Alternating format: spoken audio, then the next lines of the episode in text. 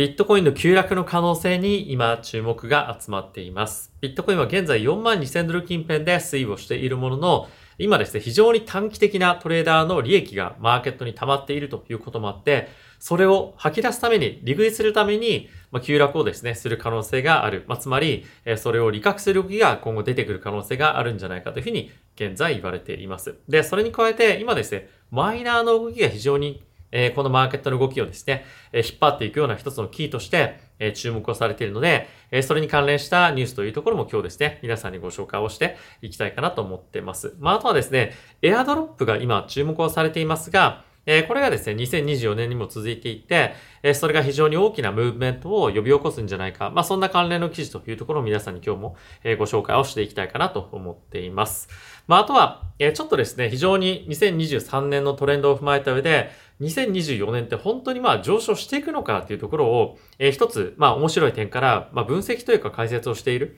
えー、記事があるので、皆さんにですね、ご紹介をしていきたいかなと思っています。で、今日という観点で言うと、えー、ソラナはですね、まあ軽くリバウンドをしている一方で、マーケット全般はですね、少し、えー、足元が緩いような、えー、若干ちょっと弱含んでいるような感じに、えー、推移をしていますね。えー、ちょっとですね、ビットコインも4万2000ドルをですね、割り込むようなタイミングもあったりとかして、で、ちょっとマーケットに心配感、不安感というところが、まあ、立ち込めているというところまではいきませんけれども、やっぱりちょっと下落を気にしている人たちがですね、まあ、ちらほらと出てきているような、え、状況になっているんじゃないかなというふうに思っています。で、え、その背景としては、まあ、やっぱりですね、ビットコインのスポット ETF の承認というものが、え、売りのですね、まあ、イベントになるんじゃないかっていうところが、まあ、一つ、えー、まず気にされているというところかと思うのと、まあ、あとはですね、やっぱりここ最近の非常に大きな上昇が、えー、続くのかどうか、特にアルトコインに関しては、ここ最近の上昇がですね、続かないんじゃないかというような憶測が、やっぱり、まあ、強く出てきているというところが、一定程度あるんじゃないかなというふうに思ってます。であとは先物ベースで見てもこれビットコインだけではないんですけれども、えー、ソラナも含めて、まあ、やっぱり90ドル近辺をですね、ドーンと回ってくる、もしくはそのあたりまで下がってくる可能性も、オーダーベースで見てみると、ちょっとやっぱり下の方にですね、ストップとかっていうところが、まあ結構敷いてあったりもして、そこを突き抜けてくると、まあ本当に急落をする可能性が、まああるんじゃないかっていうような、え憶測が、まあ本当にいろんなところで出てきているので、まあ、ちょっとそういった不安感、心配感みたいなものも一定程度出てるんじゃないかなというふうに思います。まああとこの年末年始のタイミングということで、えちょっとですね、利食いのフローというものが、まあある意味出やすくもえなっているんではないかなというふうに思うので、まあそういった観点でもちょっと売りのフローがえ出ても、まああの、大丈夫なように、自分の中で準備をしていた方がいいのではないかなというふうに思っています。まあ、あとは、え1月の第1週目にですね、ビットコインのスポット ETF の承認があるんじゃないかっていうふうな、今観測が非常に高まっていることもあるので、そこに対して皆さんがどういうようなストラテジーを取るのか、例えば、事実売りが出ると思えば、もうその前にポジションを外しておくのか、もしくは追加的にえー、ビットコインを買うための、まあ、キャッシュを蓄えておいて、まあ、オーダーだけせめて入れておくとかですね。まあ、あとはオプションを買ったりとか、まあ、いろいろ戦略はあると思うんですけれども、まあ、やっぱり、えー、このビットコインのえスポット ETF の承認の、えー、まあ、前、あの、まあ、周辺に関しては、まあ、かなりボラティティが出るんじゃないかなというふうに思いますので、まあ、その準備はですね、しっかり皆さんも、え、しておいていただければなと思っています。で、まあ、そんな準備をどうするかというところの、まあ、一つの方法として、え皆さんにご紹介したいのはですね、えこちらなんですけれども、今ですね、バービットで新規口座開設をしていただいて100ドルデポジットするだけで、え500ドル分のソラナもしくはアバランチのですね、え先物のポジションがもらえるというキャンペーンを現在やってます。これ一応概要欄のリンクの方に、えリンク貼ってありますので、えぜひですね、チェックしていただければと思っています。で、万が一なんですが、このキャンペーン終わってましたということがあったとしても、入金額に応じて最大450万円の取引ボーナスもらえるキャンペーンやってますので、ぜひそちらもですね、もう使っていただければと思っています。もうこれだけマーケットが非常に大きく動く可能性があるイベントっていうのは、第1クォーターではそうそうないので、もうぜひですね、こういったボラティティが高まるタイミングというものを、え皆さんのですね、収益の機会としてご活用いただければなというふうに思っています。はい。っていうところで、まずはこちらのニュースから見ていきましょう。えビットコインのですね、マイナーが今、え約129 million のビットコインをですね、え今、売りに、え投げているんじゃないか。そんな話がですね、今出てきています。これ、1日あたりの売り圧力なので、まあ、結構大きな、え、まあ、ビットコインの総量で、だいたい3000ビットコインぐらいですかね、え、というふうに言われています。で、ここ最近ですね、マイナーに関しては、ビットコインをですね、まあ、徐々に徐々に、え、取引所にですね、まあ、送っていて、え、それがま非常に大きな、もしくはここ最近の上値を押し押し下げるようなですね、役割になっているんじゃないかというふうにも言われているので、まあ、ちょっとやっぱりですね、この年末のタイミングで、えこういった右表が、ま、やっぱりマイナーから出ているというのは、まあ、る意味その決算とかっていうところも含めて、え一定程度いろいろと理由があるんじゃないかなと思いますので、まあ、このあたりですね、決算期が終わる、まあ、この1月に切り替わったタイミングで、え、このフローがですね、出続けるかどうかというところは一つ面白いのかなと思いますし、まあ、ちょっと一旦終わる可能性も非常にあるんではないかなというふうに思っています。はい。で、まあそんな中ですね、もう一個面白いのが、その対比として、ビットコインがですね、今、買われたビットコインが、どんどんどんどん取引所から今、コールドウォレットの方に移されているというニュースもえ同時に入ってきているんですね。まあこれつまり何を言いたいかというと、長期的にビットコインを買いたいよというふうに思っている人からすると、まあこの下がってくるタイミングだったりとか、まあ今の、えー、この、まあ結構この1ヶ月ぐらいでは上がってきましたけれども、まあそういった状況であっても、まだまだ、まあ長期的に見ると、まあ非常にやっぱ割安であるということもあって、今のタイミングで買って、もしくはコツコツコツコツ買って、それを自分のウォレットに移しているということですよね。まあこれやっぱりですね、ビットコインに関しては今後機関投資家が本当に入ってくるというのが、すごく大きな、まああの、なんていうんですかね。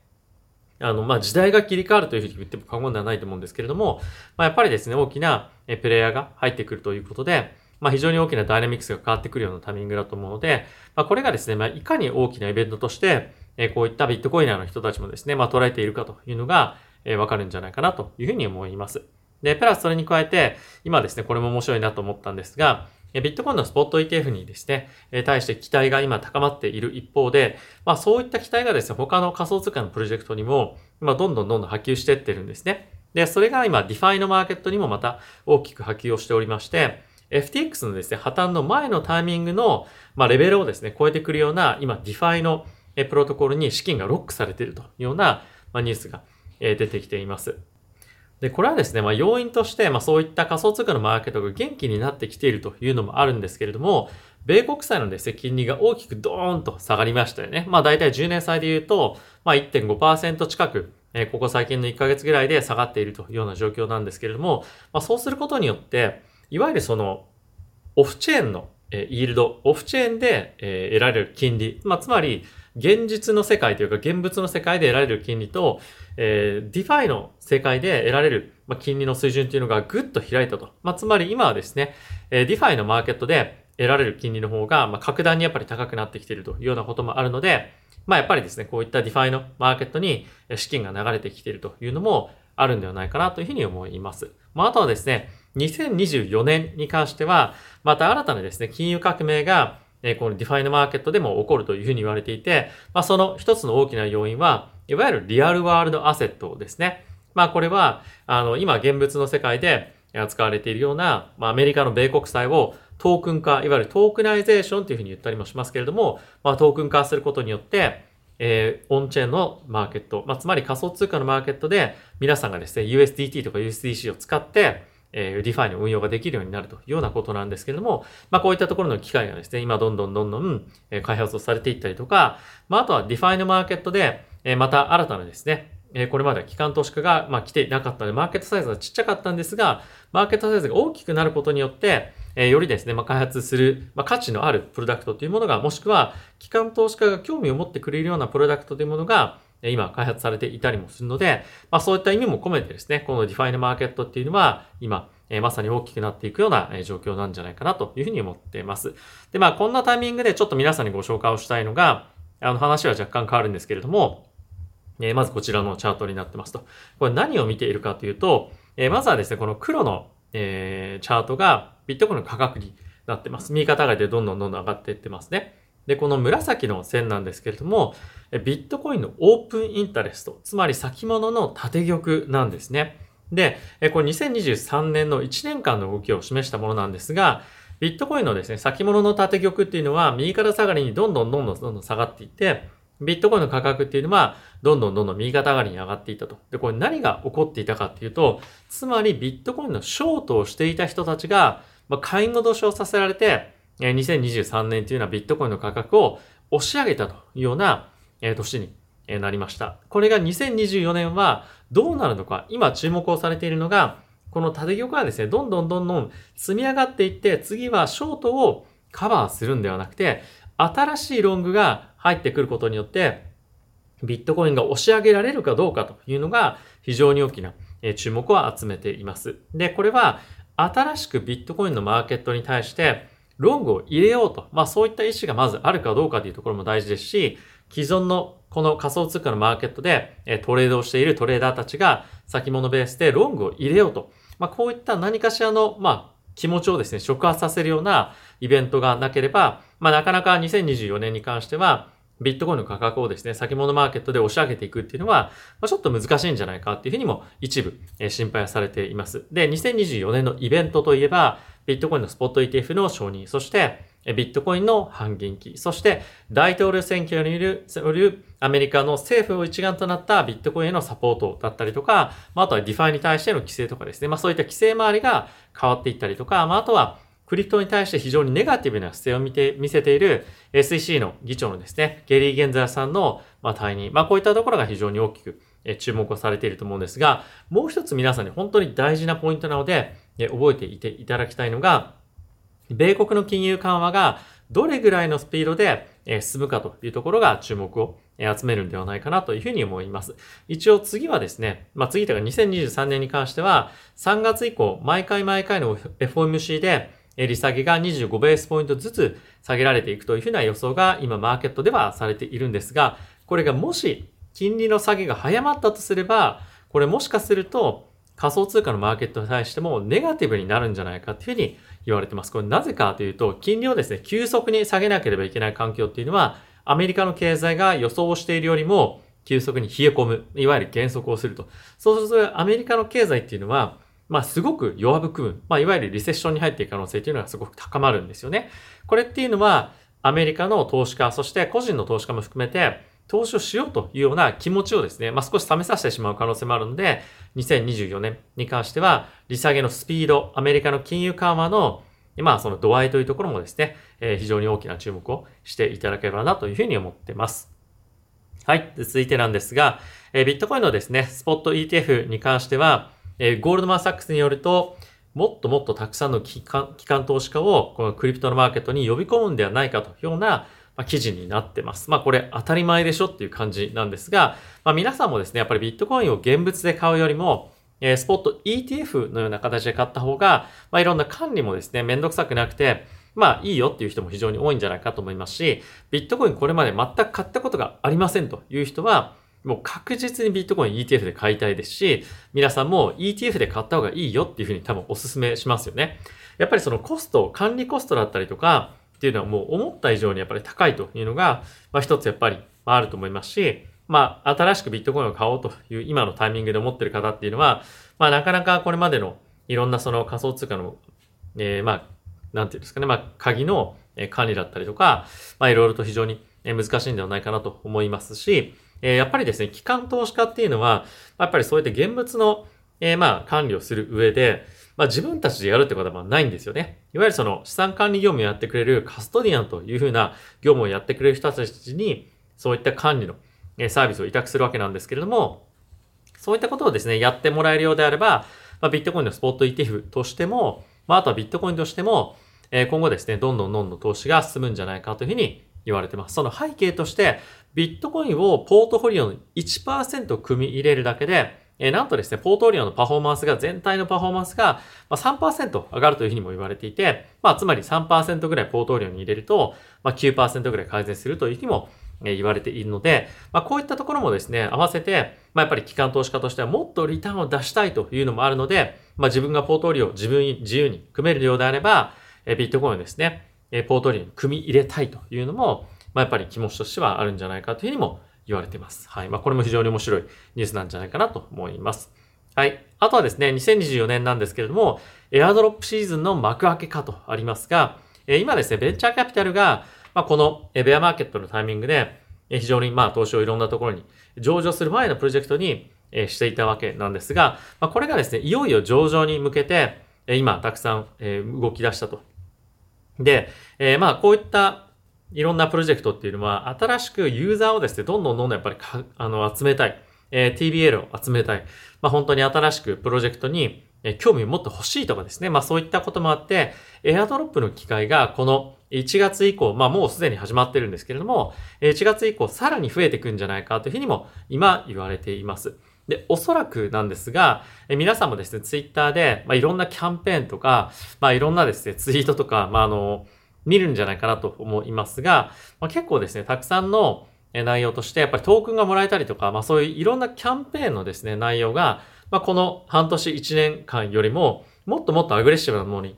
なってくるんじゃないかなと思いますし、もう爆撃報告のですね、キャンペーンみたいなものが、まあ結構あるんじゃないかなと思います。まあその中でも今注目をされているのが、僕の3つか4つ前のタイミングで出させていただいているマンターというですね、プロジェクトのエアドロップなんですが、まあ年内まで一応参加可能なので、興味ある方見ていただきたいんですけれども、まあ、本当に100万円を超えるようなエアドロップみたいなものが、まあ、来年以降ですね、結構どしどし出てくるんじゃないかっていうふうにも言われているので、まあそういったにも興味がある人は、やってみてもいいんじゃないですかっていうような、まあ、記事ですね。で、一応記事の中には、まあそういったいろんなエアドロップを触ることによって、いろんなリンクとかもですね、踏まなければいけないので、まあ、ハッキングの詐欺に遭う可能性もえもちろんあるので、その辺に関しては十分やっぱり調べていただいて、え気をつけていただいて、え取り組むというのが非常に大事になってくるんじゃないかなというふうに思います。もうなりふり構わず全てやるっていうのも、まあいいっちゃいいんですけれども、まあ、やっぱりそれをすることによって、まあいろんなリスクにもですね、まあさらされることにもなると思いますので、まあやっぱり自分でちゃんと考えて、え調べて、え取り組んでいただければと思ってます。で、今ですね、ビットコインのちょっとチャートだけ見ていきましょう。え現在ビットコインは42,000 40ドル近辺となっています。で、えビットコインですね、ここ最近ちょっとレンジでの相場が、え続いていますが、これがまさに、えマイナーからの売りが今出ているんじゃないかというふうにも言われているので、まあ、このあたりの売りを一定程度、えこなしていければですね、もう一段上に上がっていくんじゃないかっていうような期待が、まあ、今ありますが、どうですかね。まあ、あの次の、ある意味その、えー、材料みたいなものは、まあ、半減期まで、まあ、このスポット ETF の承認が終わった後はですね、まあ、ないので、まあ、それで上がっていけるかっていう結構、まあ、疑問なところなんではないかなと思いますが、まあ、すべては実際にそのビットコインのスポット ETF を買う需要が実際にあるかっていうことだと思うので、まあ、そこをですね、まずは注目をしていきたいですね。で、ちなみに、ビットコインの先物 ETF にですね、えー、まあ、が上場したタイミングで1日で入ったお金の量って確か2ビリオン US ドルぐらい入ったので、まあそういった期待も一定程度あるんではないかなと思いますが、まあ、あの、これは蓋開けてみないともうわからないので、えー、注目をしながらやっていきたいですし、まあ大きなボラティティに関しては、皆さんももう本当に気をつけて、えー、ポジション取りリスク管理っていうのをしていただければなというふうに思っています。えー、ちなみにイーサーに関しては、えー、ビットコインと比べると、まあ若干ちょっと強いとまでは言わないですけれども、まあこの、えー、2週間ぐらいですかね、まあちょっと安定しているような、え今状況にあるんではないかなというふうに思っています。まあ、どっちが今強いとか弱いとかっていうのはないと思うんですけれども、いずれにせよビットコイン主導のマーケットだと思うので、ビットコインのマーケットを見ながら取引していくというところが、まあ今の基本なんではないかなというふうに思うのと、まあ、やっぱりですね、今のタイミングでどのアルトコインがいいかなっていうふうに物色するのもいいんですが、もう今ですね、アルトコインよりもやっぱりしっかりとビットコインの方が、えある程度そのボラティティがちゃんと出てたりも、ま、するので、まあそういったところをですね、まあニュースに対してちゃんと反応してるっていうのもありますし、あの、そっちの方を取引していくっていう方が、まあ今、え、硬いんじゃないかなと思うんですね。まあ、アルトコインとかに関しては、なんでこれ動いてんのかな資金が流れ込んでるんだよ、ぐらいな感じの、まあ、ファンダメンタルではないというか、まあ、あの、分析しているようで全く分析してないみたいな感じの、えー、まあ、あの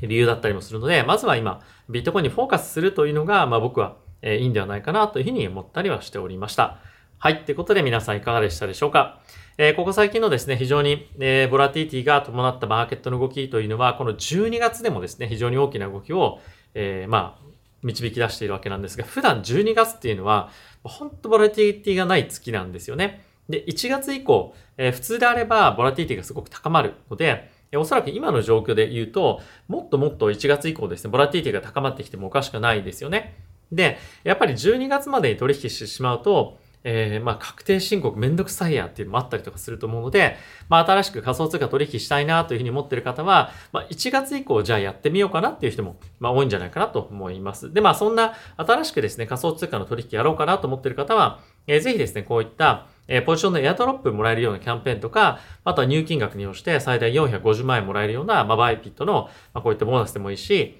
あとは概要欄の方にもですね、いくつかあるんですが、ビットゲットであれば、まあ、あの、口座開設として入金して取引してれば、まあ、1万5千分の取引ボーナスがすぐに、あのすぐにというか簡単にもらえたりとか、あとは ZoomX に関しても、えー、入金額に対して100%のボーナスもらえるようなキャンペーンもやってますので、もうぜひこういったキャンペーンを、え、活かしていただいて、えー、ぜひですね、皆さんの資産運用に役立てていただければなというふうに思ってます。はい。ってことで皆さん今日も動画ご視聴ありがとうございました。また次回の動画でお会いしましょう。さよなら。